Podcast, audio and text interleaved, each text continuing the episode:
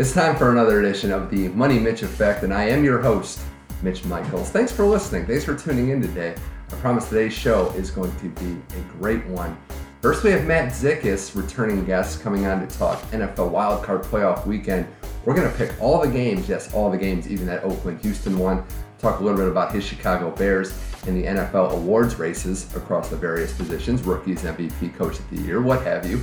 And then Brenna Haven, another returning guest, is going to come by to talk college basketball, talk a little DC sports, as well as some Alabama football at the end. You're not going to want to miss that. It's the Money Mitch Effect, Friday edition, first Friday of 2017. Let's get after it.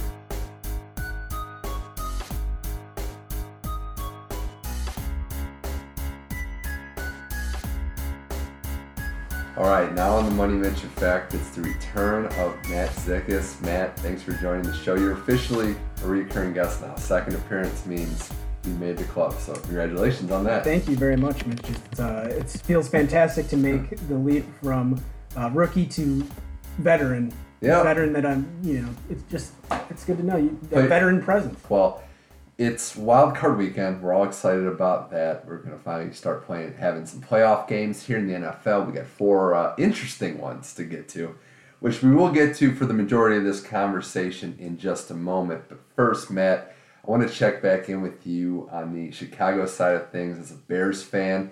Not the most ideal season for you, obviously, but you know we were talking before, and I kind of had a feeling that there's probably more optimism than there's been in the last month or so with how this Bears team is going to go into offseason. Would you agree with that? Uh, yeah, I do. I do think there's more optimism, but I think it comes from a different area than it has come from the last couple of years, last half decade maybe. Uh, before, a lot of the optimism was about maybe this is the year, you know, Jay Cutler brings it all together. You know, maybe we get that defense is coming around to be like some of those great Lovie defenses. But that's not what the optimism is going to be at all this year. It's for once sort of seeing, and maybe I'm by myself as a Bears fan a little bit. I don't think so because there's certainly plenty of Bears fans who are not happy. Oh yeah, Um, I I, guess few of those. you know maybe I gave up so long ago that as we get into the playoffs here, I'm not as uh, downtrodden as maybe some other Bears fans might be. But the reason I'm optimistic, and I think plenty of other Bears fans are, is because you see a lot of young talent that it just hasn't been there the last couple of years.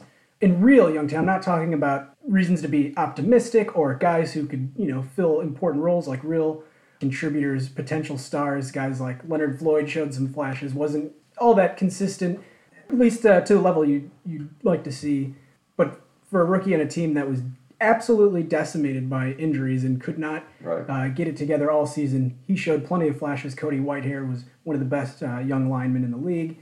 It's a different reason that I feel like it just wasn't uh, a reason in seasons past where like you know this is the reason to be uh, excited. The young guys, Jordan Howard, uh, can't forget to mention Jordan Howard.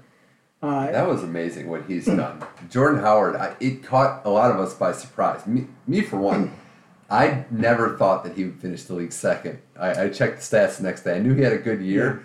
Part of it was the consistency factor. He just churned out game after game and was always there and always available and ready to play, even when his quarterback position went up in flames, both injury and on the field. And if he uh, had the same amount of carries as Ezekiel Elliott, they would be almost neck and Oh, neck. They were okay. almost identical in yards per carry, except Jordan Howard, I want to say, had something like 40, 50 fewer carries. So, you know, they, he was right there with them, and I he didn't have uh, Dallas's offensive line or, or those other offensive weapons. It didn't have uh, consistent quarterback play.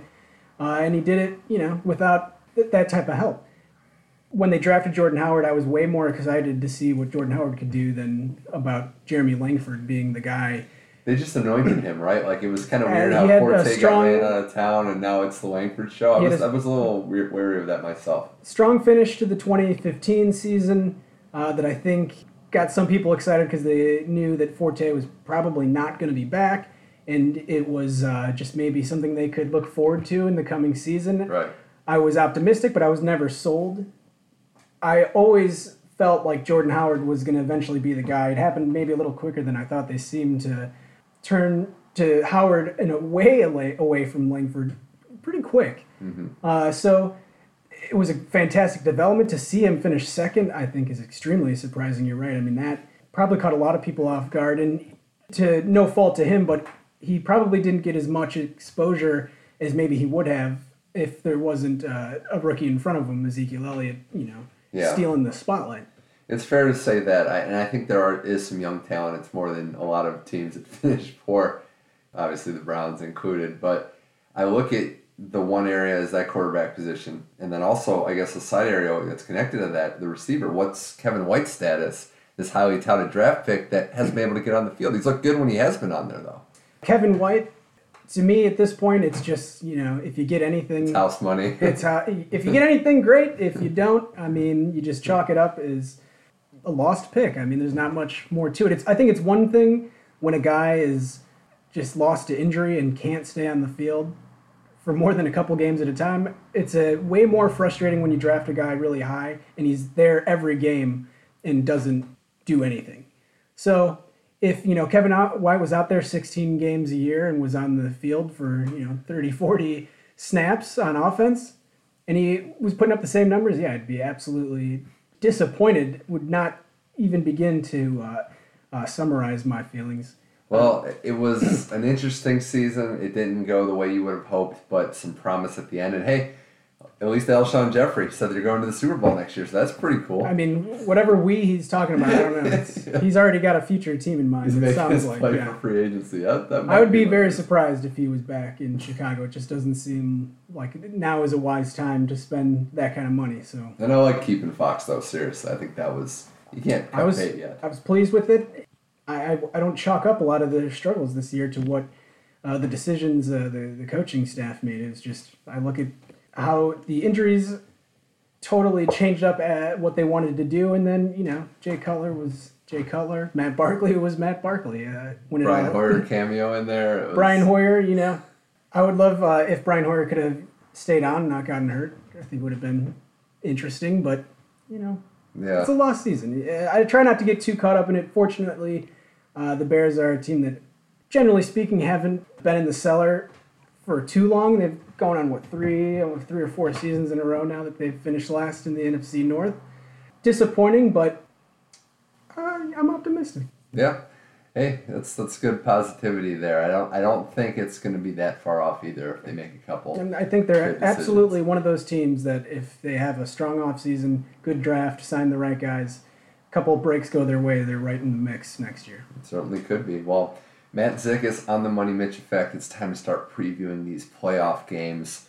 Wild card weekend, two games Saturday, two games Sunday. We're going to go right in order. And by nature, I think the order of these games builds up to how good these games should be, at least for how excited I am for these games. We got to start with the Saturday afternoon game. It's the Houston Texans time slot.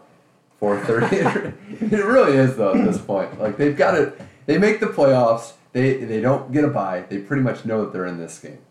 They're playing a Raiders team that is down at a third string quarterback, which we thought would be potential beatdown a couple months ago of whoever the second AFC West team is against the AFC South champ.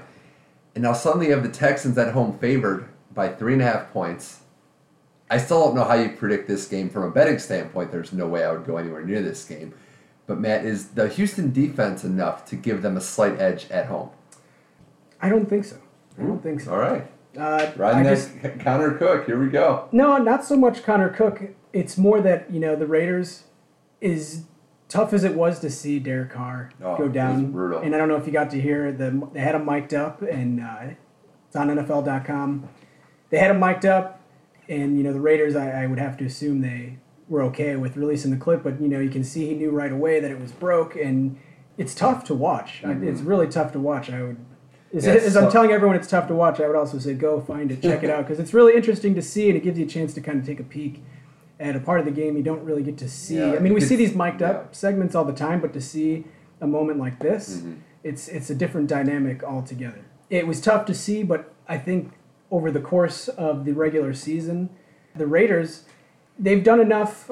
Even though the defense has given up almost uh, one of the worst defenses in terms of yards per play over the course of the season, I still like the team. They have that mojo. I don't know. There's just something about it. And Khalil Mack, Defensive Player of the Year candidate, has been an absolute beast over the last couple weeks of the season. Houston, they just they just don't do it. They just do, not do it. Uh, I'll play the stats game here really quickly. I know I've it's got- not on stats. It's that Texans number one defense in yards allowed, and Raiders are all the way down at 26. The secondary. I, I hear what you say about Mack. He's, and he probably is probably my vote for defensive player of the year. But if they're not getting pressure, if they're not getting to the quarterback, that secondary has been gashed all year. Now, what's going for them is Brock Osweiler is playing against them. So my biggest concern in this game is can that Oakland pass rush? That's really their chance to win this game because I think they have to win this game in a low scoring fashion. I don't really like. Well, I think it's safe to say it's going to be Yeah, a low right. scoring, Yeah. So I just don't know. I mean, I'll say from that side of the field, the Oakland defense they're getting better. They're getting some guys back healthy, and Del Rio is a heck of a coach. He made his bones on the defensive side of the ball. If there's a team outside of maybe New England that I trust to kind of weather the storm right now, it might be Del Rio and company. And here's here's a reason why uh, you might do that. I think if they can just be conservative with Connor Cook, find a way to stay in the game, it's gonna, and that's where the defense is going to have to come in it. But if they can find a way on offense, just play smart football, don't get crazy, be conservative, don't put them in a position to make mistakes. And I know that it sounds easy uh, when you say it, and it's extremely difficult in practice the Raiders in that type of game are much better suited, I think, to pull this one out. They've shown over the course of the season that they're more polished. They've come up bigger in crunch time, and you know Derek Sure. Carr obviously a huge part of that. But the Texans have been on the opposite side of that. They've struggled. They can't you know win these tight games. I like Uh, Jalen Richard though to have a big game if they're going to be a factor. and that's and that's what it's run going the to take. ball that's more. absolutely what it's going to take. he is a beast. I mean, it's just in terms of how physically big he is and how physical a runner he is. I think for them to win, he's going to have to be a monster. A couple stats that really jumped out to me looking at this one. The Texans a minus 49 point differential. It's the worst in the league. It's one of the worst in the last 30 years for a playoff team. In the turnover battle, Houston minus 7 on the season, Oakland plus 16. A massive margin in the, the turnover battle. The Texans it's one of the it's the worst in the league amongst playoff teams. Again, if the Raiders can just play smart and keep it tight, this is a game they can win. You know, and I think too, both these teams have to trust their running backs. Lamar Miller, if we're going to get a full dose of him, we don't know.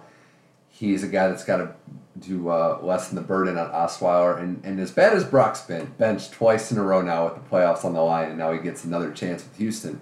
Worst passer in the league throwing downfield. I mean, I, I look at the stats, it's under like 25% past 15 yards. I mean, he just cannot throw. And you know, I'm starting to talk myself into Oakland because that's where they've been getting burned the most is downfield. I just don't know.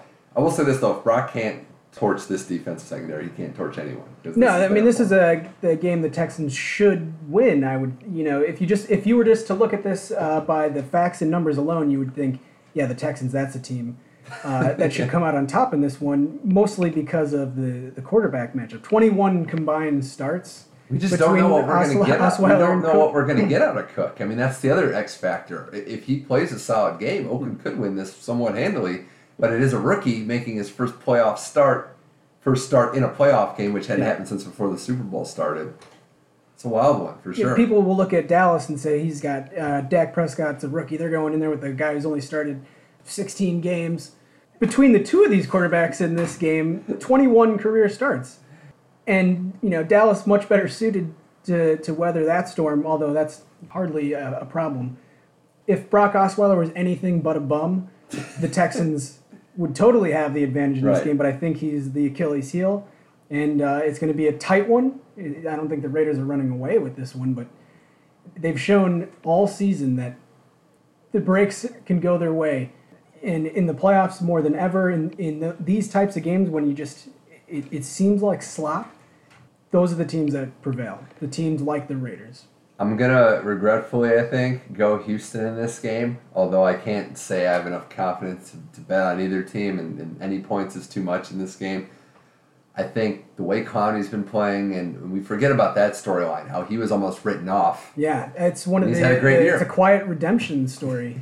Yeah. uh, for a guy who was just absolutely beaten into the ground his first couple seasons in the league. Yeah, it's been great. I think uh, there was a fun clip last week uh, of him chasing down after uh, that pick six, chasing down, and he was passing DBs run down the field to chase the guy I'm trying to remember who picked that ball. We forget how much of a freak he was as an, is as an athlete. And you know, I think uh, Clowney is one of the guys I would mention in this game. If you're concerned about the entertainment value of this game, I you know would say one, it's playoff football, Mm-hmm. which uh, there, anything uh, can happen, as cliche as that sounds. And there's plenty of exciting players in this game still. We've already talked about Khalil Mack, and then on the other side, his uh, counterpart on the Texans defense, Jadeveon Clowney. It doesn't matter that we don't have quarterbacks. It's still playoff football. There's still a lot on the line. If this was, uh, you know, a midseason game, it, that's one thing. In Mexico City. Yeah, it's a completely different, you know, circumstance. It's apples and oranges to me. Playoff football, it doesn't matter. It's good. So Clowney and Mack also uh, same draft class. A lot of rivalry there. A lot to prove on that field. That, that's another interesting angle if you want to look at it that way. Uh, How about angles on this show? Yeah. Just trying to find ways to watch it. And also, if Bill O'Brien might not be back, they don't win this game. That's the other rumblings out gotta there. gotta win, I think, in Texas. Uh, and if you're Brock Osweiler, man, you could wipe away a lot of uh, you know angst in that Texans fan base over uh, 16 games in just one game. This is his best opportunity. You know, it's, it's unfortunate that Tom Savage isn't going to be able to make this start. You know, because he seemed like he was maybe going to give him a different look, even though he kind of struggled when he got back out there. But DeAndre Hopkins, I'm sure, is very disappointed. Uh, Yeah. when Tom Savage came into that game a couple weeks ago, I mean, it was like, you know, a different receiver out there. It really was. It really was. Well, that's good though. We are on opposite ends of the spectrum here for the first game of the four. The second game on Saturday night in Seattle, the Seahawks taking on the Lions. Now, uh, another interesting game because about a month ago, if we saw this game on the slate, we'd be like, all right, this is going to be a phenomenal game. Two teams that look really well. Well, the Lions have lost three straight, uh, bumbled their way into the playoffs. The Seahawks, while they've again had got the three seed, a lot of injuries. Looking at this game, Matt, the Seahawks are seven and a half point favorites, over a touchdown. Are you liking Seattle in this one comfortably, or do you think Detroit could give them a game? I like Seattle, but I don't like them comfortably. Really looking forward to this one. I think it's an interesting matchup.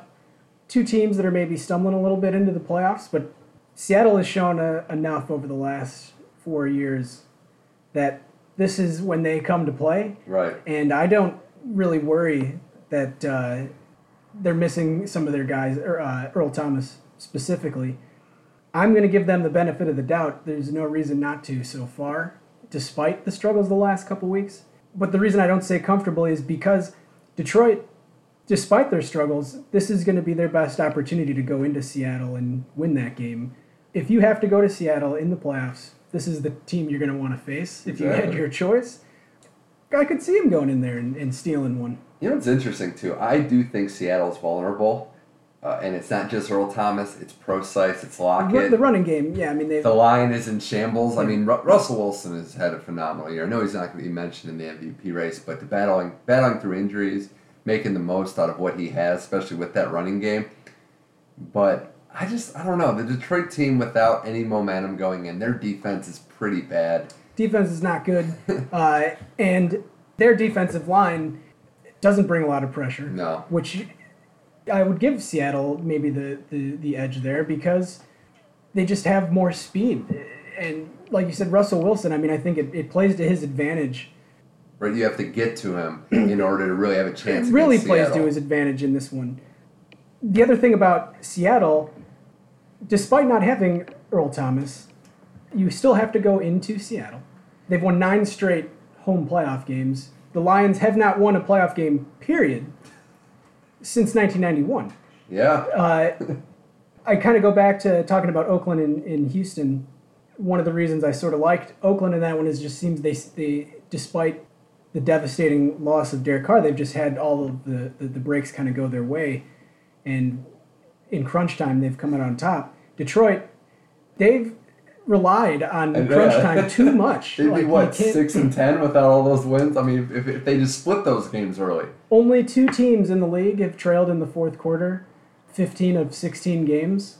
One of them is the Lions, and the other is Yep, the Cleveland there Browns. they are. Yeah, So, uh, made it on the show. It's you know, you can't rely. Uh, I think the last time uh, I was here, we might have been talking about Detroit uh, and, and having to rely on uh, those Yeah. fourth quarter comebacks. Going into Seattle in the playoffs is not a place. Well, and I just Anyone- think when you get a playoff game, it's one game and it evens out on, on talent. You see that with like I, I want other sports like hockey or basketball, these teams that win close games, and even baseball too. I think it can be, like you said, a little misleading. They're getting bounces, they're getting breaks that I don't think you can rely on on a hostile environment on the road. And the other thing too, Matt, is that Stafford, I- as good as he's played, I'm still worried about the finger injury. I'm still worried what he's going to have to do. Running wise, they're not getting much. I know Zenner has been solid, Don't but sleep on this has nothing to do with don't uh, sleep on the best white running This has back nothing in the to do league, with according to uh, Michael him being a, him, being- him being a white running back. But the stats are, are not very good for Detroit. I know they've gotten better, but I just I don't know that they can get enough pressure. I keep coming back to the D line. You've got to be able to exploit how bad Seattle's line is to have a chance. I don't think they can do that. Speaking of Matt Stafford, only a pair of 300 yard games in his last 13 starts. Hmm. Uh, if you think about the hype over the first uh, five or six weeks of the season, he was right up in the, the thick of the frontrunners' early MVP talk. But the other thing, and this one, this uh, number really jumped out at me. Stafford in his career, in his career, five in 45 against teams that finished the season with a, a winning record. Yeah. I remember it. I don't. That's insane. I remember it being bad before. I don't. I didn't know it was that Five historically in bad. 45. I just also think you mentioned Earl Thomas with the Seahawks secondary not as dominant as it once was. Still pretty good, but doesn't have that beast over the top. I don't know who on Detroit that they would really fear in that secondary. I think it takes a, a big time receiver. Marvin Jones, he kind of fell off. Golden Tate, I, I just Marvin Jones at one point uh, through the first couple weeks was on pace for like 4,000 receiving yards, and he completely fell off the map. And This is a weekend too where I'm looking at the games and I feel like I could pick the winners right. Just the betting lines are right where they should be, and it has me worried about what side. But I'm with you. I like the Seahawks here. Not so so sure about comfortably, but we'll have to see. So I'll talk with Matt Zickus on the Money Mitch effect. Let's go to the Sunday games now, which have a little more intrigue. The early game is Pittsburgh hosting Miami an interesting Dolphins team that makes the playoffs. They get in. Pittsburgh is the three seed in this 3 6 matchup. And Pittsburgh, Matt, at home against a team they lost to earlier this year, 10 point favorites. The biggest line of the weekend, Pittsburgh by 10 at home. This could, and I'll just start with this, Matt. This could be a very unpredictable game because Pittsburgh has shown when they're on, they're on. Their offense is clicking. They look almost unbeatable, but they have a pretty poor defense, have a tendency not to focus, and can lose to just about anybody as well. So I'm really excited and don't know what to think about this one either. I take that week six game, I throw it away. I just think so much has changed uh, since then. The Dolphins obviously are a different team with Matt Moore, even though he's you know shown that he could at least you know man the ship. But the reason I look at this game differently is, for the first time ever, Lev Bell and Antonio Brown are going to play in the same game, the playoff game together. It has not happened. Wow. So this is the first time Big Ben, AB, and Lev Bell are going to be out there at the same time. The Steelers are my favorite team to watch in the NFL. I think they they have an extremely entertaining brand of uh, football. Uh, I love the characters on that team, and I just don't think Miami has Any chance? any chance in this game. So you're rolling. You love 10 I'm, points too? I'm rolling on Pittsburgh. I think they run away with this one. I just uh, this is one of the games, and I'll probably you know it's going to go to overtime or something now. But between these four wild card matchups, this is the one to me where it seems like it's just an absolute no brainer. Pittsburgh. I feel like this is one of this is a, a year that where they're sort of primed for a playoff run. The defense has sort of come together. Over the second half of the season, they've relied on some rookies that have improved since that week six game. That those guys that were just getting into the lineup didn't really know what their role was, what they were doing. It's just you know I look at it as a different team now. The one thing that sort of stands out, you go back to that week six game, Jay Ajayi, 200 yards on the ground. It's not going to happen again. I just you know the Steelers are a team too many veteran players that have been in these really big matchups. Mike Tomlin, way too experienced in just Miami. Rookie head coach, missing their starting quarterback. You know, you drive a you drive a hard bargain there. I really agree with a lot of what you said because Pittsburgh, as much as I hate to admit it, it's an exciting brand of football. The offense is as scary as anyone. the Dolphins to me are complete wild cards because they've shown that when they're playing well, they can play with anybody and give anybody a game. But it could be a Baltimore game where they just don't look good in the first half and get demolished.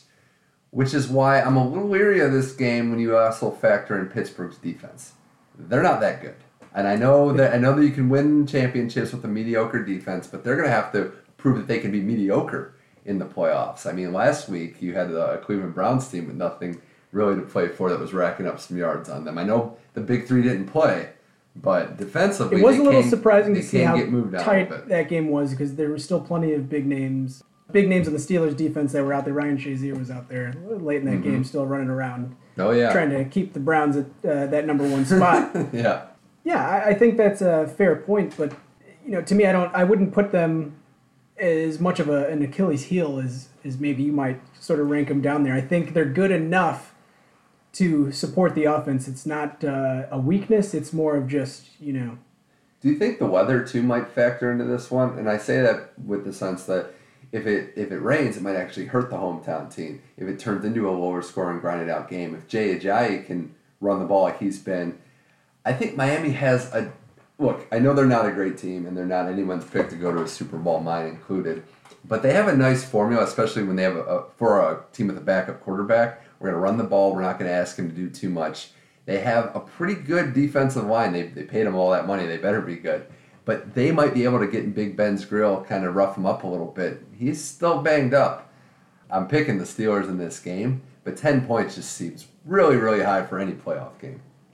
I will not be surprised if Miami wins this game. I just don't think it's going to happen. Mm-hmm. This game, this week, Pittsburgh, they're just going to overmatch Miami. I mean, I feel like we see these types of matchups across all pro sports uh, where you have sort of the, the gritty veteran team that's been there, that's, you know, been sort of chipping away the last couple of years, and, and now it seems like everything's coming together, at least on offense. Mm-hmm going up against the, the younger team that's the first time in the playoffs in a long time that's uh, you know sort of had to scratch and claw for every last win all season. I feel like every time we see these matchups, it's it's the the yeah. underdog. This is just not their year. It was a great story that they were you know able to squeak their way in, and and they've you know mitigated uh, Ryan Tannehill's injury as as well as they have. That's been you know good for them, but this is Pittsburgh's uh, year, I think, to really challenge New England. Oh wow! And you know, showing I, your hand for that next round matchup I am. too. Well, and I. I'm not disagreeing with that. I think they could be very, very tough out in the playoffs. But it's been a while since Pittsburgh's won a playoff game. Ben Roethlisberger one in four over his last five playoff starts. Mm. Prior to that, won ten of his first twelve. So yeah, he struggled. Last two wild card rounds. I mean, they win. They win the wild card round last year in that barely in that barely game. You know, they lose to Baltimore the year before that. I wouldn't say they, they won the team, wild so. card game last year as much as the Bengals lost it. As Vontaze Burfict and Pac-Man Jones yeah. decided the outcome. I'm with you there, but it should be shaping up to be a good game. The AFC playoff picture is going to get very interesting once we get to that next weekend. But still, talk with Matt Zickus on the Money Mitch effect. The final game of the week and I, I cannot wait for this one. I think this is a consensus favorite game of the week. Giants and Packers at Lambeau. Two teams that have a lot of buzz, a lot of buzz saying that they could be the ones to make that run from wild card round to Super Bowl champs. The Packers at home, four and a half point favorites. Now, this line's been all over the place. It was as high as like seven, eight, nine points. It's since come down, I think rightfully so. But Green Bay at home, riding a six game winning streak against a Giants team that's 11 and 5. And really, no, last week didn't have anything to play for, still decided they want to eliminate the Redskins from the playoffs. Those games are the just, most frustrating. Yeah, Even when you're not a fan of one of those teams, when it's a team that has nothing to play for and a team that has everything to play for, and they can't pull it off. Because I know your your story too, and I hate to bring up bad memories, but I remember the 2011 playoffs, the last game of the 2010 regular season, when the Bears were clinched up and and they could have they really didn't have anything to play for except maybe we can eliminate our rival. Well, they didn't do that. It was and a close game. They came back to bite them. Yeah, the Packers win that year. But getting back to this game, Green Bay and the Giants, two teams that have definite strengths, Matt, but I don't want to rain on their parades, but I think they definitely have weaknesses too that we have to consider too. Both these teams have some flaws that I think, I don't know you feel, but I think both can be exploited. I think this could be one of those high scoring games. I do agree that it is an extremely intriguing matchup and will be very entertaining. High scoring, I don't know. Well, let's I say think- if it's low scoring, I like the G men. I do. Oh, absolutely. you, you have to. I just don't know if the Giants are going to be able to go, you know, throw for throw with Aaron Rodgers and the Packers. High scoring sort of assumes that Eli Manning is getting the ball into the hands of his receivers, and it's going to have to be right more than hands. just Odell Beckham. I have a hard time seeing the Packers lose this one. Wow. Not that it won't be a fantastic game, a tight game. I don't think they're running away with it by any means, but what Aaron Rodgers has done over the last six half six weeks, half of the season, it's vintage Aaron Rodgers. For the Giants to have to go into Lambeau and get this win, it's going to be tough. It really is. And when I say high scoring, I'm looking at like 28 24 ish. I know that's relative for an NFL. We're not a Big 12. this isn't a Big 12 game here, or that Rose Bowl, for example. But I do think that Eli Manning, this game is going to be on him. And he's had a pretty Sort of an X season. factor. Like it's all going to hinge on Well, it's just the defense that the Packers have. Their secondary is very brutal right now. And it's banged up. It wasn't good when everybody was healthy. But the Giants, for the course of the whole season, have not been able to have a consistent passing game. Odell Beckham, for his as great as he's been, he should have 500 more receiving yards. Everyone wants to just say, well, you know, it's the Giants in the playoffs. We've seen what they've done before. I mean, we, we can't go back to what the Giants have done in those previous runs. I don't. I think the the Even though they went to Lambeau twice. they did do Yeah. that, yeah. And and You know. speaking of that, interest another interesting nugget. This is the eighth playoff meeting between the Giants and the Packers. In their previous seven playoff meetings, the winner of that game has gone on to win the whole thing. Wow. Only twice in the Super Bowl era, but still, it's an interesting. Uh, Wow, that's no, insane. do you see the Giants winning everything if they win this game, or the Packers? I actually, you know, we were talking about this before too. The winner of this game is going to be the media darling. Here they come. They're going to Dallas, or and we're assuming the Seahawks win. That could actually make Dallas feel like the underdog team, if you can believe it, going into that game because the media will be like, "Well, Packers or Giants, they're Yeah. coming hot. They're, you know, they're the Giants will be going for the third straight win over the Cowboys, or the Packers will be riding a seven-game win streak." for as great as Green Bay's offense has been, well, let's uh, for as great as Aaron Rodgers has been, let's uh, be more specific.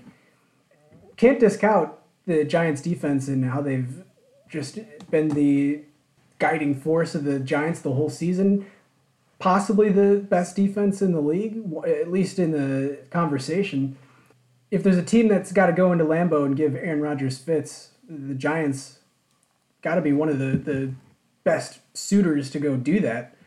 You know, that's the that's to me that is the the key battle. It's going to be that Packers offense against that Giants defense, and whoever wins that battle. I mean, it's you know it's kind of like the Packers D against the Giants O is such an afterthought in this one.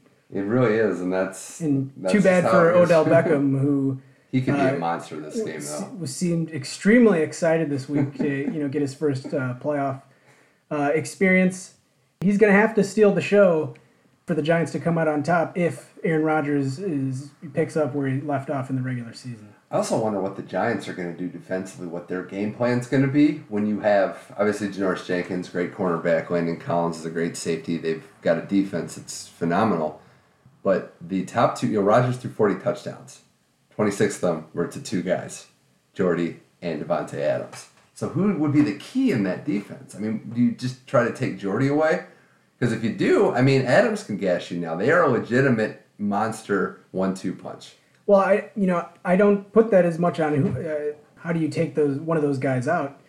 I look at it more as it's it's Aaron Rodgers who's creating those opportunities for those guys to catch those balls. He is the one that is putting them in position to make those plays. They're, they're- for as great as those guys are, it's fantastic to see, to see Jordy Nelson come back from injury, back to the Jordy Nelson we all know and love. Aaron Rodgers extends plays like no other guy can. He can put the ball in places that well, many other quarterbacks, if not none of them, can put it. You have to start with Aaron Rodgers before you even think about how you're going to stop anybody else. I think if you can control Rodgers, keep him in the pocket, don't give him extra time, force him to throw earlier than he wants to, that's how you slow Yeah. down the receivers.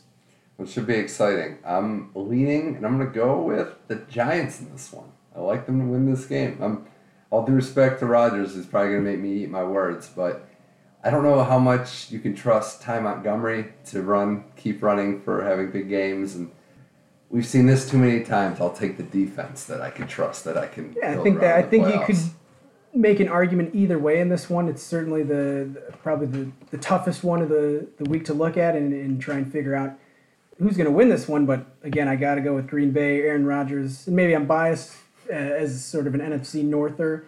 Uh, I've seen Yeah. too much Aaron Rodgers uh, over the you know past decade to count him out. I said that the uh, Steelers were my favorite team to watch. Aaron Rodgers, easily my favorite player to watch in the entire NFL. I feel extremely guilty saying that. I tell friends and family all the time, don't hate me because I like Aaron Rodgers, but I mean, there's just something about the guy, man. Yeah, well, hey, you know what? Uh, We're looking at a great game. Rodgers is amazing. The Giants have a great D. It's going to be a, It's gonna be a fantastic a great game. I'm looking forward to it. I think it's a nice uh, way to round out the weekend, uh, heading into Monday morning. And do you, yeah, everybody needs something Yeah. going into Monday. And do you think if the Giants fumble Rodgers, kind of a last question, you think then he kind of picks up the pieces and starts talking to his family again? uh, no, I think Aaron Rodgers is an enigma who uh, walks to the beat of his own drum and answers to nobody. I think he'll be just fine Okay, if well, he gets uh, Threats to the, here. threats to the Packers. We're looking at defenses, and we got to put Olivia Munn on that big board too to the Packers title hopes. I don't know, but I, if the Giants do go in there though and humble Aaron Rodgers and really, I don't want to say run away with this one, but put on sort of a convincing show, then I think the rest of the playoffs, you know, it's going to open eyes and be like, all right, you know, Oh, this yeah. Giants team, they are going to be a, a threat here, despite the struggles they've had on offense. Oh yeah, oh yeah. Well, before I let you go, Matt, I do want to get some quick thoughts on the M- NFL awards. You know, I don't want to just pigeonhole this to MVP. Everybody kind of just Yeah. assumes that one. Right now, Coach of the Year. This is the hardest one for me to pick. Who's your choice at this moment? I kind of bounced around a little bit on this one, but I am going to go with Jason Garrett on this one. Jason Garrett, because yes, he got some sort of once in a lifetime performances out of some rookies, and how much he had to do with their individual performances, I don't know, but I think the way he was able to sort of uh, really put a, a damper on all the Tony Romo, Dak Prescott talk and just guide his team through. They never skipped a beat. They were the clear best team uh, from pole to pole uh, over the course of the season, the most consistent. The way he was able to sort of handle all this, I mean, to have that type of strife heading into the season, to lose Tony Romo Right. in the week three of the preseason, and to end the season 14 and two, it's astonishing, really.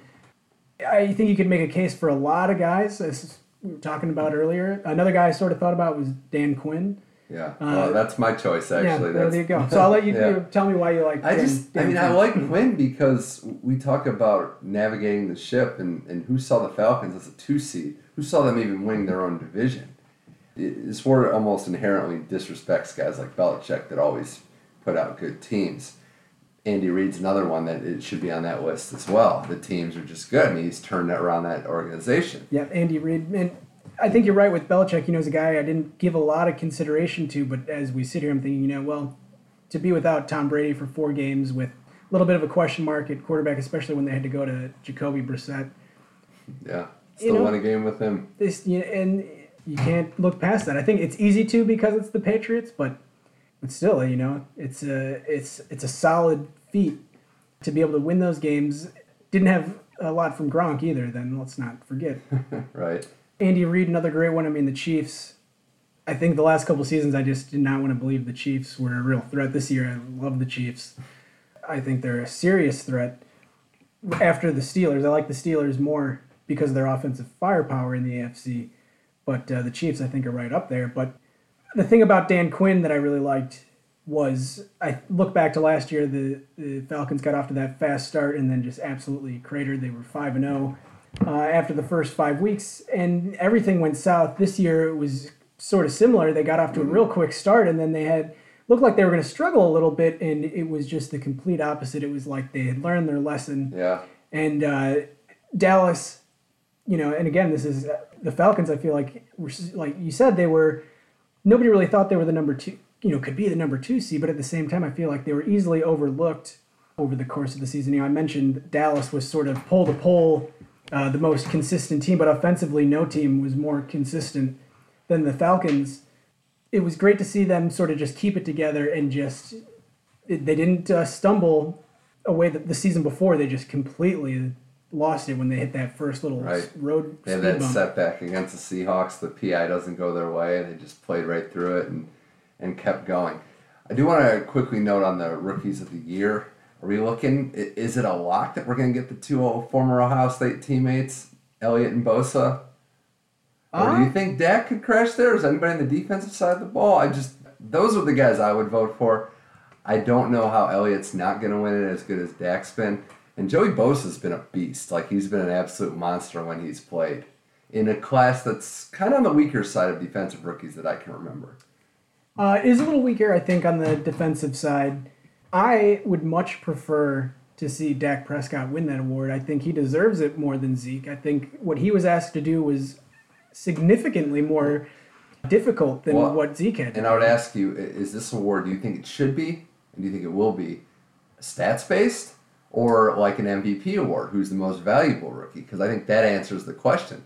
Quarterbacks are clearly more valuable, and, and the responsibilities they have are way more, way more valuable to their teams. But if we're just talking numbers, I don't know how Zeke wouldn't win it. Well, I mean, here's how I think Zeke couldn't win it. For as great as Zeke has been, he did exactly what they expected him to do. I don't think it No. was a surprise. He was that elite running back that everyone thought he could and would be. Dak, a week, two weeks before the season was starting, thought he was the third string, you know, quarterback on that Yeah, team. yeah. Nobody thought he was going to be anything. He was drafted in the fourth round, completely overlooked in the draft.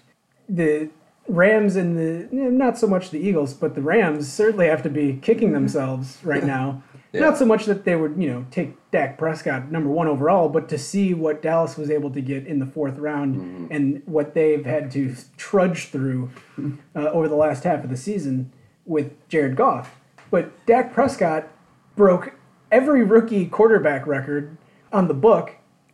Didn't make a lot of mistakes.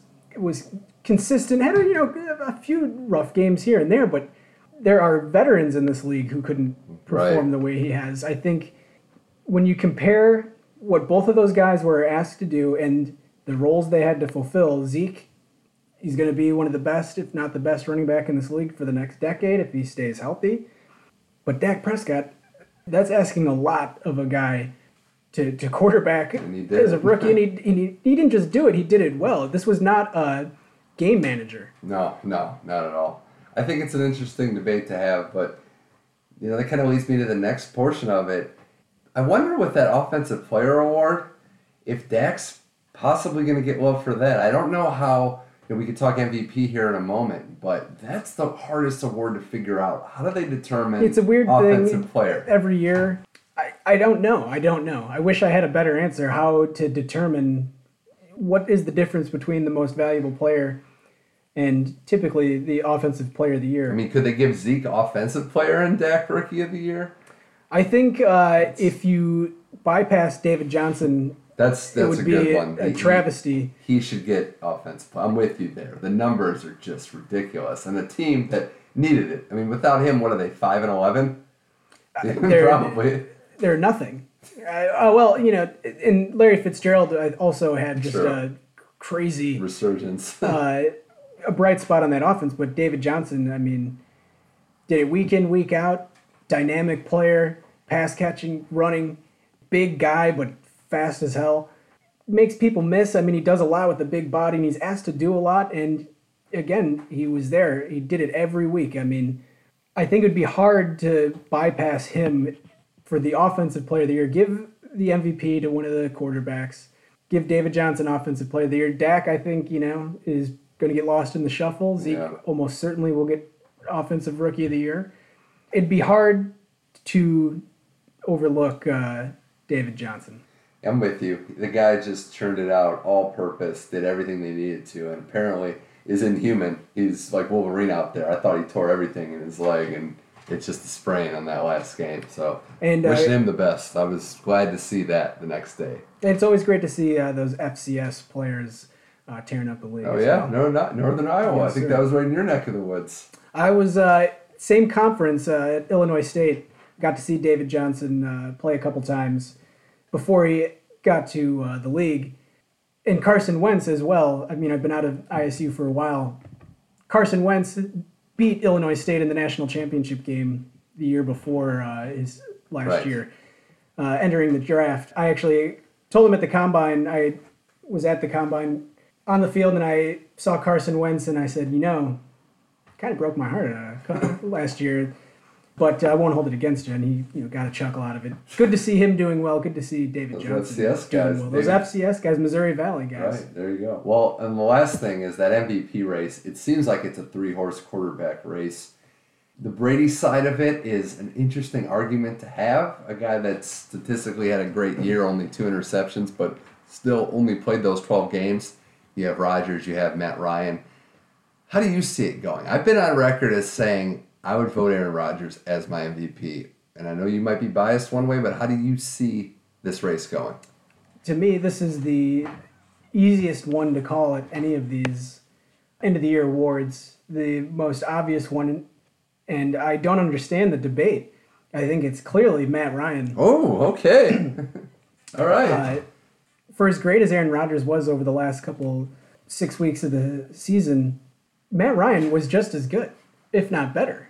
If you look at the numbers, I mean, they had virtually the same passer rating. Ryan threw a couple picks and didn't have quite as many touchdowns, but threw similar amount of yards. He was toe to toe with Rodgers in that crazy stretch where everyone was, you know, talking about how Rodgers was, you know, guaranteeing it again, telling everyone to relax and you know, I feel telling them they were going to run the table. I feel bad because to me Brady's a distant third based on just not having the the extra four games to play. I wouldn't feel bad either way. Like I wouldn't have a problem with either man winning this award, but I I'm probably gonna feel bad if the media just goes Aaron Rodgers and Ryan kind of gets lost in the shuffle. I think it should be close. I like what Matt Ryan's done, especially when Julio Jones was out.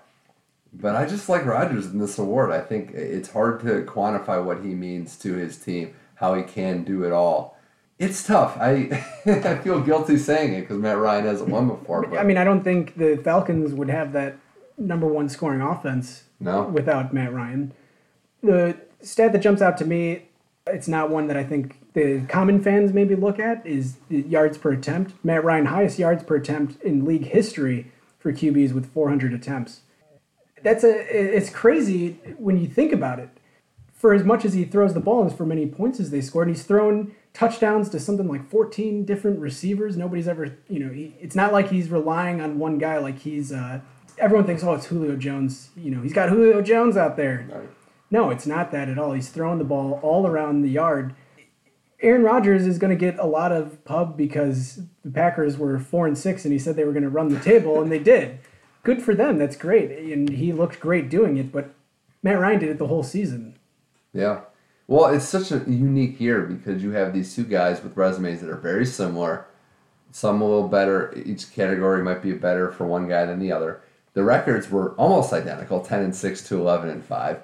You have two quarterbacks that have had their ups and downs, and now you're going to go into the MVP. The MVP race is going to be between two quarterbacks, same position, same conference, who don't really have that many flaws this year. I'm excited to see how it goes. But Matt, thanks for stopping by the show. This is fun. I'm, I'm now I'm ready for Wild Card Weekend and beyond. I think it's going to be good. Can I call an audible? Yeah, yeah. Call an audible. I'm, I got to pull up the stats here. I just got them back up because I, I think it's really going to surprise you here. Okay. During the run the table stretch, the run the table stretch. Yeah. after Aaron Rodgers said they were going to run the table. Aaron Rodgers 120, uh, 121.0 passer rating. That same stretch, Matt Ryan 120.8. Oh, 0.2 difference.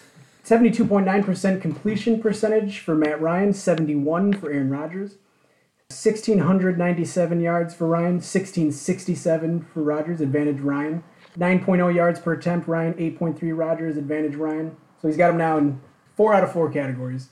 14 touchdowns of Rodgers 15. We're so going, Rodgers has yeah. got him there. Two picks for Ryan to Rodgers zero. This is just that run, right? This is just the run. though. So the last uh, what, So six it weeks was of the right there. Wow. So and no, you're. you're And then in the first fire. 11 weeks of the season, I mean, it's not even close. So, wow. I mean, this is no. It's. I'm still. I'm still gonna stay with Ryan or with Rodgers, but it is. It is close for me. Now you're gonna be at the NFL awards, right? I will be out there, Are you yes. gonna? Is it if Rodgers wins? It's gonna be like a Rage Against the Machine moment where you just walk up on stage and just climb something, or Rodgers going to be too busy thinking about You're not gonna uh, starting in the Super Bowl you? the next day. oh, oh, No, oh, could be know. Ryan. Could be Ryan There too. could be. I have no idea. No, just don't take the microphone if you know.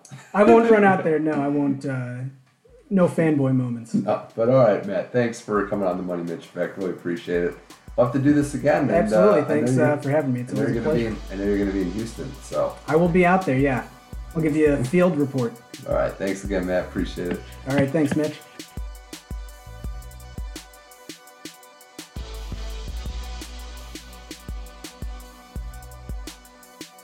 Always a pleasure talking to Matt Zickus. He's a very sharp football mind. And for his sake, I hope Matt Ryan wins the award. I don't know if he's going to handle another Rodgers MVP, but in all seriousness, thanks to Matt for coming on the show and previewing these NFL wildcard weekend games. Now it's time to switch it up, talk to Brenna Haven. Brenna also works at NFL Network, and she is a big college basketball fan. We're going to get into all the storylines this year the Grayson Allen drama, her Kentucky Wildcats, top freshman in the country, as well as some other topics as well. It's Brenna Haven on the Money Mitch Effect. Here it is.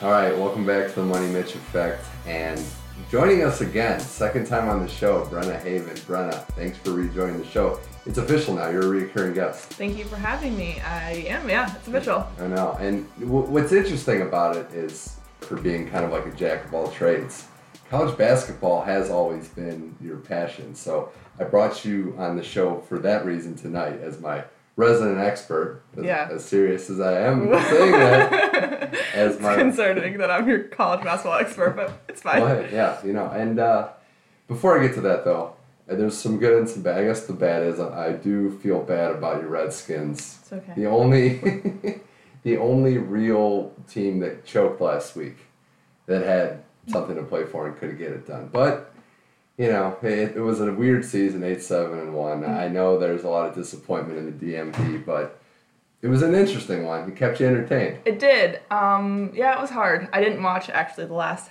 quarter and a half of the game just because I was on my way to the Flyers Ducks game. But I did get the text message that Jordan Reed scored. We tied it up, and of course our defense lets us down yet again. And but today we fired Joe Barry, so who knows Well, what's gonna happen? I mean, that's an interesting move. I mean, I don't, I'm not necessarily opposed to it, but you look at it from the perspective that they only gave up 13 points that game. Mm-hmm. It was the Cousins interception. I mean, how do you pay that guy? That's going to be an interesting contract. you gotta pay him. You do, but You gotta pay him. I'm not gonna pay him twenty-two million dollars a year for a franchise. That's not gonna happen. I bet he gets close to that though in a in a contract. That, that's the scary thing about quarterback money in the NFL right now. All things considered, it was an interesting season. Some of those wins against some bad teams were a lot closer than you would have liked, but I think the Giants just were out for blood. I think they just Yeah. don't like you guys and wanted to eliminate you because they had nothing to play for. Absolutely, I think so too. And I think they were like, we don't want another NFC East team in the playoffs, so might as well knock them out while we can. I mean, that's better than a tie. though. And if it would have been a Lions Packers tie were- that kept you out. Oh my god! No, but of all no, scenarios. it was.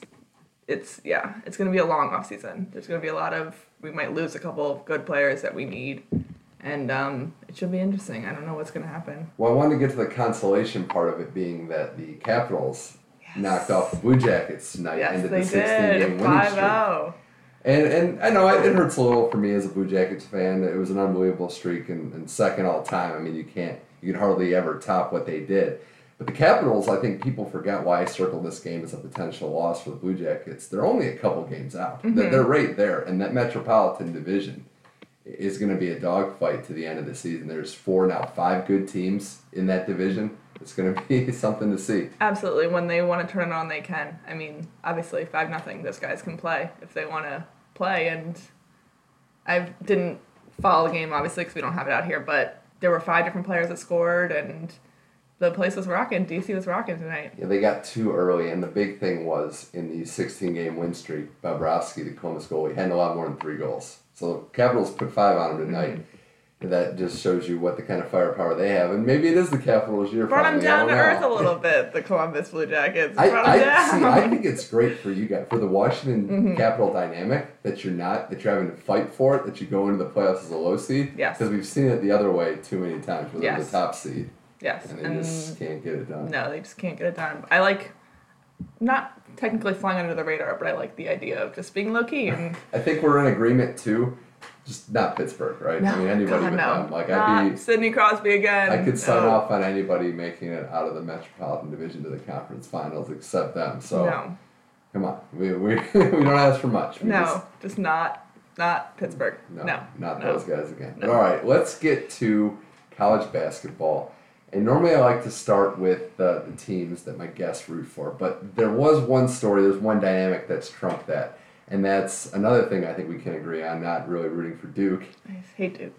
Yes. So Grayson Allen, I mean, this is like an interesting guy. This is something that we've, I think college basketball's kind of needed, but it's remarkable how he's gone from unknown to freshman sensation a mm-hmm. couple years ago to now just argue, not even arguably, the most hated player in college basketball. Absolutely. The tripping incidents, just his general behavior, how he kind of acts on the court. Do you consider him? I know you- you're not a fan of Duke or Allen as a player, but do you consider him a dirty player or just a reckless player? I think that he's immature. I think that he, it, he's the quote unquote Christian Laettner of our time right like now. Coach K has he's these guys in Christian Laettner. right? He's JJ Redick, this token white kid on Duke, who everyone hates. He's his ego. He's self-centered. He is pompous. He feels like he deserves everything. Should have been more than one game, in my opinion. Yeah, I, the the indefinite suspension. Yeah, quote unquote game. indefinite. I don't have a problem with it being one game. I just think Duke, again, a critical nature of I think how we both look at them is they're this high and mighty team. They're self righteous. Oh, we're gonna we're gonna handle it. It's indefinite. They should have just said one game. Mm-hmm. It would have been a lot easier to deal with. And I think he is immature. I think it's hard for me to brand a player dirty when it's the same infraction being repeated. I think he's just kind of reckless, and I don't think he. It's almost an impulse thing where he just thinks that that, that works. Part of the other side too, it's funny because to be hated like this, you have to have some game, and he can really play. I mean, Yeah. he is a leader on their team, and I think they're gonna go as he goes. So for fans of other teams like ourselves, I think it's great what he's doing mm-hmm. because you know Duke's probably not gonna have much success if he keeps flipping out and having a meltdown. Well, they lost that game that he didn't play. So, I mean, not that I'm saying that that goes hand in hand, but he is a major part of their offense, major part of their team. Yeah. And with Coach K now being out, now having back surgery and all that stuff, it's going to be interesting if he decides to step up and be a solid person and player on the court. Yeah, it seems like Coach K also has this philosophy where he's like, all right, we need someone else to be hated. Mm-hmm. And it's not going to be the Plumlees because I've coached that Oh, yeah. entire family for the last 25 years. But it it's interesting too because I do think he, he's a difference maker and they go as he goes. He provides a lot of athleticism and a lot of wing scoring. Without that, I don't know what they're capable of. It, it also seems too, Brenna, that this is shaping up to be a, uh disappointing Duke season from the sense that now you have Coach K getting back surgery, Mm-hmm. the assistants are going to take over, and Coach K is getting up there. I just don't know if he's fully in it, at least for this season. Yeah. Even with all those freshmen that they have, on, freshmen that they have on their team, and, and Allen coming back, I just don't know if this is going to be their year based on how things are shaping up. I mean, it's, it's still early. Conference play just started. You still got UNC and the ACC. Once tournament play happens, mm-hmm. I don't- you don't know where he's going to be. You don't know if he's going to be coming back after a month and be good to go. You don't know if he's going to have ish, more issues, and then you don't also don't know how Grayson's going to act. I mean, he's a junior now. You gotta you gotta be You got to be leader. You got to It's be crazy. It's crazy how fast it goes too. Mm-hmm. Now he's already a junior. When we just felt like we just met him at the in the final 4 Mm-hmm. But here he is, and I, I'm I'm with you there too. I think it's going to be how their leaders perform, how they can carry the burden. Absolutely. He can't come back and just be another guy and ease back into the lineup. They need him, especially with their head coach not there. He started this last game. Like it was like, oh, okay, one game suspension, And you're back. and you're back, and you're starting. It's yeah, it's just weird. I mean, I'm not advocating a longer suspension for a tripping for a tripping violation, considering that if you punch someone, it's the same amount as one game. But it, it was just a bizarre way that they dealt with that set of circumstances. You're right. They should have just said one game suspension. So still talking with Brenna Haven on the Money Mitch effect, and we're going to switch to your Kentucky Wildcats. It's been an interesting season, but, but before we get to that, I, I had something I forgot to ask you last time. Do you have a power ranking of the least favorite opponents that Kentucky plays? And I know Duke probably wouldn't fit the mold because they don't play them every year, but every time they play SEC play or, or in-state rivals, as a spoiler there, are there a top three, four teams that you just can't stand that if they if they lose to anyone, it better not be these schools? I would probably say, of course, I'd probably say Louisville. I'd probably say Florida. And I mean, I don't It's know. probably just the. I mean, those two you May- would say have yeah. a big gap between everybody else. maybe A and M, but we just beat them by a lot. I don't. Know. A and M is weird because they maybe honestly- South Carolina. I don't. I don't know. A and M hates Kentucky. Yeah. They haven't had the success. They've actually played them pretty tough, even when they haven't had good teams. Mm-hmm. But they obviously hate Kentucky. I figured you would say Louisville, Florida, one, two in Right. that order. Which so this year a little painful, but look, Louisville is sitting there. isn't ranked as high. They've gone on uh, a little bit of a skid, but you guys are sitting sixth in both polls, the coaches and the AP, Mm-hmm. top twenty-five. Only two losses on the season. Is this better or worse than you thought you'd be sitting here in 2017? I think this is. uh, This is exactly where we thought. We didn't want to go undefeated. I, I did not want them to go undefeated. That burden at again? all. No, we needed the loss. The um, Louisville loss hurt. It was rough, but it was again. We have six players that are freshmen, and Yeah. four four starters and a sophomore are But starting used five. to, aren't you used to that though? Too? right. I so mean, it's still playing in Louisville was difficult. mhm. It's hard. And you're right there, and, And- Mm-hmm. I think part of it is on the defensive side of the ball. They're still, as to be expected with a young team, still figuring it out. Louisville's Right. an experienced team. Obviously, Pitino is a good coach, and they were able to exploit some exploit some mismatches there. But the game of the year so far was the game you guys won against North Carolina. Mm-hmm. That was phenomenal, and it brings me to my second point of I, I every year I look at the freshmen, we look at all these guys, and we're like, oh well, these are the guys who are supposed to be good. This year's class was very deep. Probably not, definitely not top five. I think barely top ten was this guy in Kentucky by the name of Malik Monk, and no one has had more of a meteoric rise than him this season. Would you agree with that? And how would you assess how he's played just as this freshman, who's now the big shot maker? He broke out of his shell in that UNC game. That was his coming out party. I'd say so. 45 points. I mean, there, no one could do do it better. No freshman at Kentucky has done it better. He's that's the highest scoring game by a freshman in Kentucky history. I mean, he shot the ball like he's never shot before, and he's determined himself to be the guy on this Kentucky offense. And with De'Aaron Fox passing the ball and Bam down low, I mean, I'll take it. Well, Fox is, and I believe he's the he's a great defensive player as well. That's something that I thought was great about this recruiting class is we know that Monk is the guy now. I mean, mm-hmm. we did we didn't know it before. He's replacing. Jamal Murray. but he's the guy that's taking the big shots. But mm-hmm. it's built to as a team. I think beforehand you'd have Calipari recruiting just the best players. Just here we go, and sometimes it's worked. Other times it hasn't. They haven't gelled together. Now you have uh, a rotation, a, an actual lineup that you can play together. And the thing about Monk that also, I mean, he's obviously fearless out there. But what's the one Achilles heel been for Kentucky in the years they haven't won the title in the Calipari era? Is outside shooting. Yeah. So suddenly you're like, okay, Monk has outside shooting, and not in the sense that the Harrison twins had it, where Right. it was kind of slower. Not to really knock them, but Monk's got quickness. He can get his shot off with more ease. This is a buy. I wouldn't say buy low team, but a buy medium team because I think if they're a two three seed going into the tournament, you got to feel pretty good about their Yeah, chances. absolutely. I mean, and when Monk is off, he's off. He didn't play great against Louisville, and we saw it in the score. Mm-hmm. He only had whatever, like 15 points or whatever it was. But I mean, the two, three seed, you're right. We don't have to be number one seed. That's fine. Yeah. Let these guys ease their way into it, and and we'll take it from there. I think the matchups, I mean, obviously you can't really forecast how a team's going to play down the stretch into No. a tournament with matchups that you don't really know. But I think there's some potential here, maybe more so than in the past with this Kentucky team. And, you know, I look at like Louisville and I look at some of these other teams, experienced teams. They fear a team like Kentucky because you get into a game with a Louisville Villanova or at a Kansas in there, you kind of understand what they're trying to do, even if it's good, even if it's some, someone unstoppable. You just don't know what Kentucky's capable of.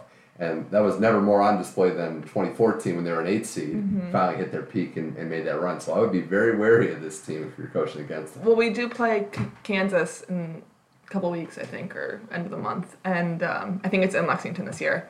So that's going to be an interesting game because last year we obviously played in Kansas and lost.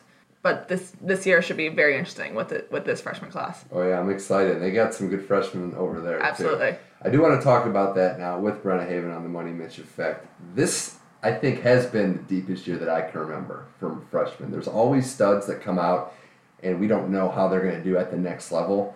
But if you look at any mock draft right now, the top ten picks at the very minimum eight, nine in about every every one are freshmen. Mm-hmm. I can't remember a time it's, that that has been that way, and I can't remember it being so spread out. They're not all Kentucky guys. There are not a lot of teammates on that list. Do You think this is good for the game? Do you think the fact that so many freshmen are coming in and dominating is actually a good I thing? don't know. I mean, not to plug Showtime, but I watched the Ben Simmons one and done thing, and it was very interesting because the whole one and done situation is weird because you like the fact that guys come back and they build they build the team and they become seniors and they have their senior night yeah. and whatever and but then these guys are also just using this as a stepping stone to get to the NBA. They know they want to play in the they're going NBA. to class? They're not going to class, No. believe me. But um, no, but it's hard for the game. But these guys are incredible. It's fun to watch. I almost think, you know, if we still had the high school rule, which Mm-hmm. I think we should. I mean, as, as incredible as it is to see some of these players, I don't know how we're not allowed to tell. We're allowed to tell 18 year old kids, men now, that they can't go to the NBA. I would be in favor, as, as I've grown to this position, I'd be in favor of a two year minimum if you sign your Yes, intent. I agree. Because I think that gap between one and two is where you get a lot of your work in, and I think that'd be beneficial. I'm not. I don't think we're asking for these players to stay for four years. no, I agree. I think the two year thing is a great idea. I think that them being sophomore, cool, fine. You played two years. You think that you got the most out of your coach, whatever Mm-hmm. that may be, and you decide you want to move on, or that might change your mind. You say, oh, okay, I want to stay a third year. And I think too, I, I think we're overreaching in how many of these kids we think would just go to the NBA. I think there'd be a lot more than we think that would go to college. That would take the two year experience to develop. Even some of the freshmen now. I mean, I don't think I go back to Monk. I don't know that he goes pro before. I think he's definitely going this year, obviously. But out of high school with a deep class, maybe he thinks I need to work on my game. I need to go to college and see. It's also about your family. Like, does your family want money. you to go, or does your family eh, want your education? That's There's a whole the other thing about the high school thing too is that there was way more busts than there were Kobe's, Yes. Garnett's, LeBron's. There was Yes. way more uh, that didn't work out. So I think as we get older with that, I think you know ultimately, I don't. I'm not piling on a guy like Calipari because everybody's doing it now. You know, Duke and High Mighty Duke was so against it, Mm-hmm. and then now here come their freshmen, probably the, one of the best one-two punches in freshmen in the country. So I just think coaches are going to adapt to whatever the playing Right. field is. But you know, I think it might be better for the game on a long-term standpoint. The athleticism is great, but some of these games are actually pretty sloppy. I would like to see more fundamentals, more clean Oh, yeah. more team basketball. I don't know how much the coaches actually do like it. I think they do obviously because they have to, and they have to keep up with the team. Like if you coach at Duke, you have to keep up with Kentucky mm-hmm. and and UNC and Michigan State and whoever else you want. Is it like a wormhole too, where so you recruit a freshman, now you know that weakness is there. He's gone. We need another one, and suddenly you're just reshuffling guys. Yeah, I mean, I don't see. I don't know. I don't know if Calipari is telling guys, "Look, one year is fine," or or if he knows well in advance, or if he's caught off guard. It's probably a little of both. But He's always said in interviews that his job is to get guys to the, to the next level. His job is to get them to where they want to be, whether that be four years at- in school and then going to the NBA like Poythress, or whether that be one and done. Mm-hmm. It, that he's always said that's his goal. He doesn't care about championships, but he does. But like, I don't. Yeah, I don't think he's. I don't think he's fully said he doesn't care about championships. No. I think Big Blue Nation might not like that Yes. quote, but it's funny because you never know how good these players are going to be at the next level. Even the most highly recruited don't pan out, and some of the lower level ones do. It's funny that probably one of his top three or four Wildcat Wildcats in the NBA is going to be Devin Booker, mm-hmm. who was what sixth or seventh on that team. Mm-hmm. So Yeah. you should think a little bit. That's all, Yeah. all I'm saying there. But getting back to the freshmen in college, this is a deep class, and other than other than Monk, other than some of the other guys we've named, who's really caught your eyes? There been one player outside of the Kentucky landscape that you think, wow, I'm not really sure. Because I'll tell you who mine is right now, and it's that point guard at Washington, Fultz, who right Okay. now is getting is getting a buzz from. He's a Maryland kid too. He's Yeah. from the Maryland area. I really I didn't know he was. I knew the name, and he's gone. No one has gone higher on the draft boards, with the exception of maybe Malik Monk, than him. He's getting maybe consensus number one pick. And I didn't realize what it was. You- You watch him play, and it's athleticism. Mm-hmm. It's a guy that dunks like a wing player that still runs the offense. He's been the one that's inspiring me, especially given that it's a point guard league at the next level. Washington has one of the best ones I've seen in a long time. So I'm gonna stay in the Pac-12 as well, and I'm gonna go to our town, Los Angeles, and go to Lorenzo Ball Oh, yeah. because when they played Kentucky, he killed it. He was unreal, Yeah. and he is fun to watch. So it pained me not to go ball there, and I'm a fan too. I'm all on board. I think he's probably my favorite player in college this Mm-hmm. year because of the way he plays, and it's it's pass first, best passing freshman by far of all these kids. Mm-hmm. He's got that athleticism. The shot is unconventional. I'll say it's not the cleanest motion. Yeah, But he's another guy with that fearlessness in him. In that Kentucky game, we'd saw him. We'd seen him play earlier in the week in a uh, in a lower level game, and he wasn't looking to shoot. We're thinking, okay, pass first. This is kind of who he is. Nothing wrong with that. Kentucky, he was out there just shooting daggers and burying them. he knew that all eyes were on that game, and he was gonna put on a show, and that's what he did. And I think you know you, you look at what what the next level could bring out of kids like this. This could be where we're going. I think college basketball could see a lot of point guards his height. Mm-hmm. Could see a lot of very athletic because he gets up there too. I mean, he's a dunker as well. You know, I think this could be where the college game goes. Well, I wonder if he is going to say because I think his brother committed to UCLA for next year. From the rumor that yeah, I'm, that I will. hearing. They got a, a family of balls coming Exactly, out so- know, out of California. So So I don't know exactly what's going to be. I don't know happen the with age. him. I think he's gone though. I think he goes, but I think they go. The one thing I worry about, and I'll say this: I saw the Bleacher Report story on the Ball family, and it's the big. They're working out on Christmas Day. Just please don't turn them into a super dad scenario, Oh, God. where it's one of those like obsessive child, and not like a Friday Night Tykes thing. But you know what I'm saying? Like Mm-hmm. it. It seems like there could be elements of Tiger Woods' dad in there, where I just let's just. Uh, these kids are good. Work them hard, but don't overwork. 'em. I Right. don't want to see a burnout. Right. And I like the fact that he, I don't know where he was looking to go other than UCLA, but I think UCLA was a great fit for him. And I think that he's really come into his own as a player there. Yeah, and that team's good. I mean, Yeah. it's not just the Lonzo Ball show. Alford is the coach's son, but you need a veteran like that to run the offense. And then Leaf, I think it's TJ Leaf, the big guy there. I Yeah, he's yeah. only a freshman or sophomore too. And, and he gives them an inside out game. I really do like what Steve Alford's done there. He's recruiting well, he's building a team of players. The Pac 12 has always been kind of a mystery conference. There hasn't been the traditional power of the Kentucky or the Wisconsin, Michigan State or what, what have you, Duke, North Carolina. But this could be shaping up to be UCLA's conference for a couple years. It could be, yeah. I don't, I mean, I want to go see a game this year for sure. Um, but, I mean, like you said, the Washington kid, it could be two of them coming down, the two of them in Pac 12 tournament. You Yeah, well, that'd be that'd be very fun to see. The other freshman, the two other freshmen I want to mention quickly. We talked about Kansas. Josh Jackson is as athletic. You're gonna have your hands full against that oh, guy. yeah. He's he does it all. I mean, he might be the most gifted, which is saying something giving this class. The other guy is Duke's Jayson Tatum, and I gotta give I gotta give a quick shout out to my uh, St. Louis friends for putting me onto him at an early age. But same high school as Bradley Beal, DC Okay. guy, and David Lee. So it's they've been pumping Okay. out NBA players from the St. High School Chaminade in St. Louis. And with him, he was a Gatorade Player of the Year last year. But unlike all these other guys, he's going to a team that he is pretty much the third or fourth option. I don't know what that's going to mean for his development as a player or even Duke's success if he's going to get frustrated. But I know if he gets it going and if he clicks and fits into that system, then as much as I wanted to write Duke off, if he's their third or fourth option, it's a nightmare. Oh yeah, absolutely. And come March, that's gonna be that would be a problem. Oh yeah, and I really like him too because the mid-range game. He's not falling into this three-point heavy. You know, he's like that DeMar DeRozan type where he's going to shoot from the mid-range. So mm-hmm. it's a throwback to see. But having said that, while we kind of wrap up the college basketball side of this, the rankings don't really reflect freshmen being at the top of no. the list.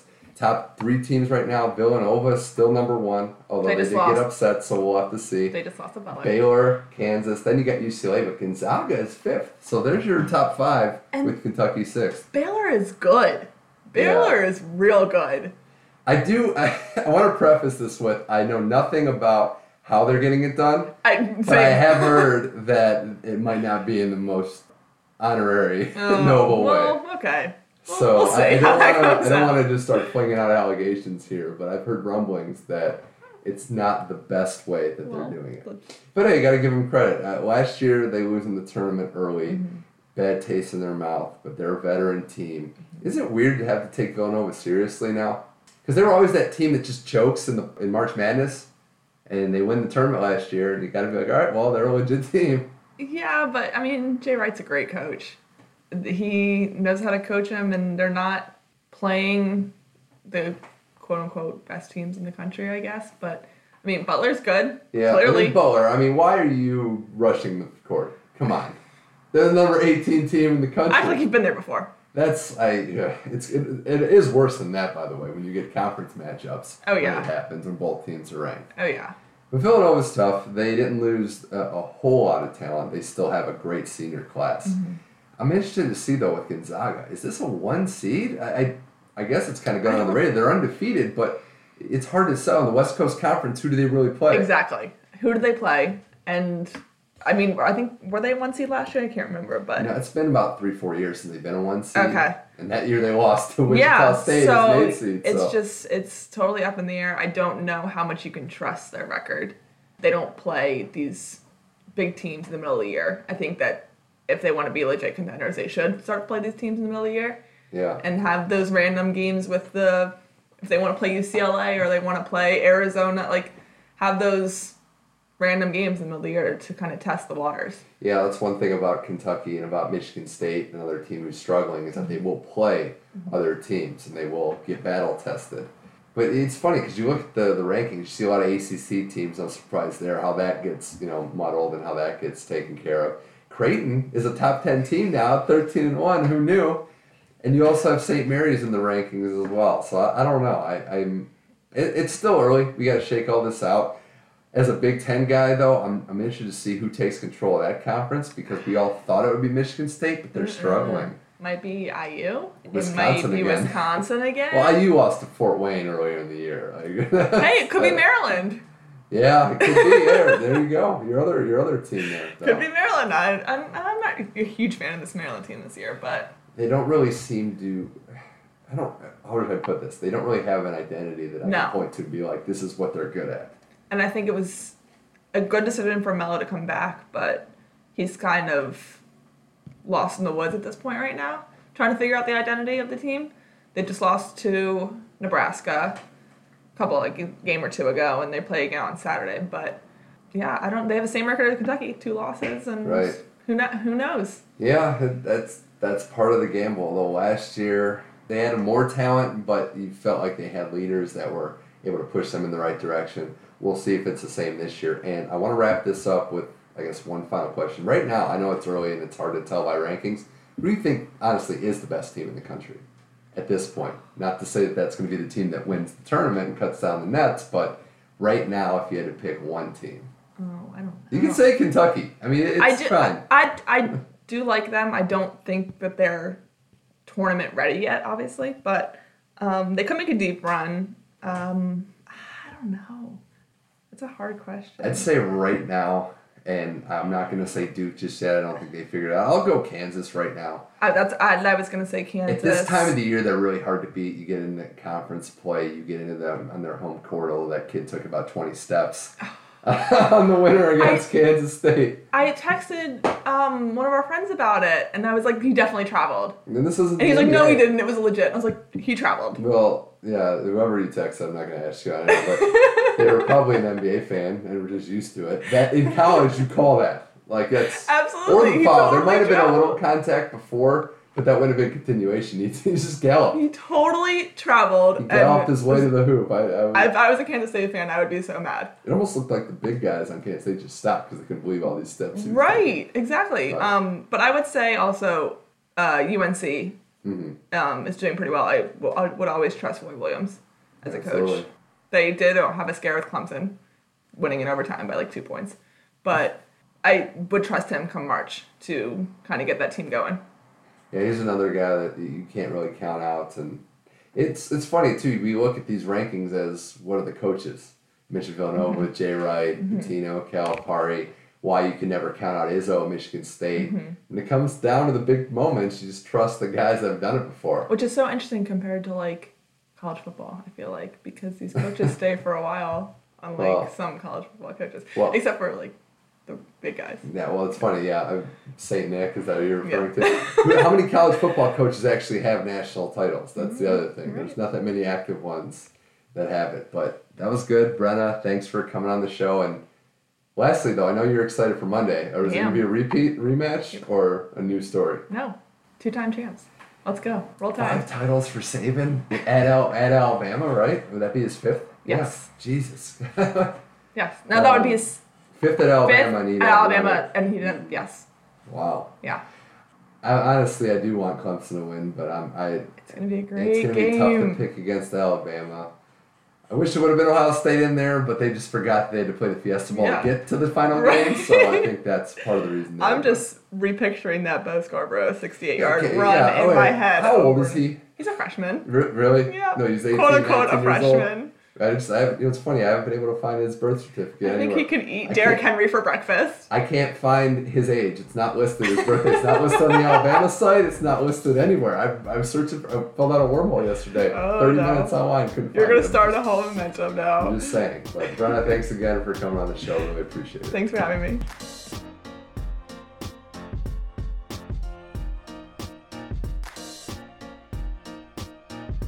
Thanks as always to both guests on the show, and really thanks to every guest that we've had this week. Six total. Matt and Brenna today. Big thanks to everybody who stopped by and made this week a great week and a great way to start 2017 on the Money Mitch Effect. You can find this podcast as always on SoundCloud, iTunes, and Google Play by just searching Money Mitch Effect. And you can follow me at Twitter, MoneyMitchM21, some sports takes and other things. I do want to give a big shout out to Team USA Junior Hockey. They beat Canada yesterday, a 5 4 shootout thrower. Good job for the boys, the red, white, and blue. I'm a big hockey fan, as you well know, and it's great to see them get a trophy, especially against our neighbors up north. Big shout out to Team USA Hockey. That's going to do it for the Money Mitch Effect this week. You can find us as always uh, every week. Uh, I'm not going anywhere. You know, it is going to be a great, great journey. Some big shows on tap next week, some big guests coming on. I'm going to we'll leave it out there. I'm not going to spoil that. I'll just leave it up to your imagination. But some big guests next week. I am Mitch Michaels. Thanks again for listening. Until next time, this was the Money Mitch Effect.